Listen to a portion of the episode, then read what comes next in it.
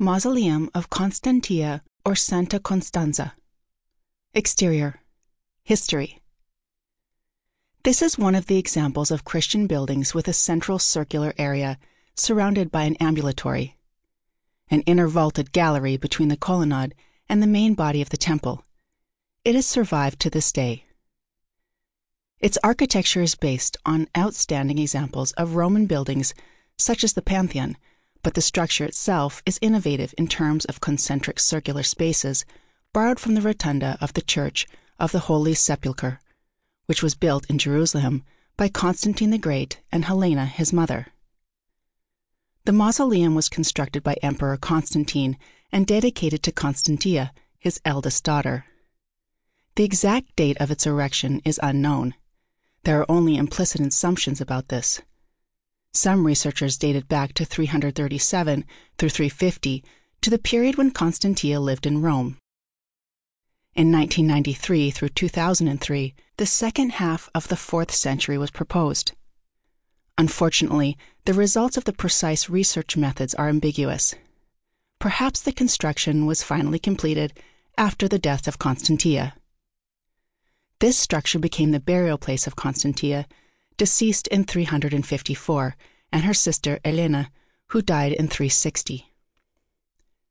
Constantia wished the building to be located behind and attached to the basilica, built to the house a tomb of Saint Agnes, whose name in Greek means chaste, pure, and sacred. According to legend, Agnes died a martyr at the age of 12, in the year of 305, during the religious persecutions of Christians under Emperor Diocletian. Constantia was faithful to this little martyr because the latter was believed to have the gift of healing and could miraculously heal Constantia. The nave of the Basilica of St. Agnes was one of the largest in Rome. The basilica, which has not survived, and its inner gallery were very spacious and were used for a variety of religious ceremonies in 358, 368, and 419. Constantia gave the order to decorate the interior of the basilica with the most luxurious pieces of art and to build a mausoleum for herself. The church we see today, the Church of St. Agnes outside the walls, in Italian Sant'Agnese fuori le mura, is not the original St. Agnes's church, but another building of the 7th century. Order erected by the Honorius I on the site of the already non existing basilica built by Constantine.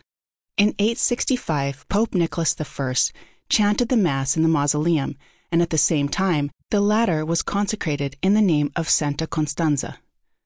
The mausoleum became a baptistry for the Basilica of St. Agnes, but later, in 1256, it became an independent church of Santa Costanza.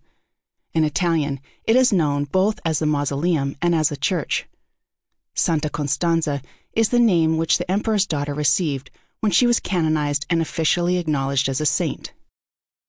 A contradictory feature of this structure is that it is a Christian temple, but its shape relates to a pagan tradition.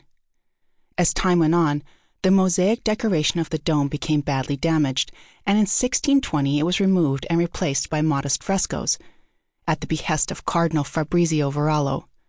The evidence of this mosaic decoration has been preserved only by iconography.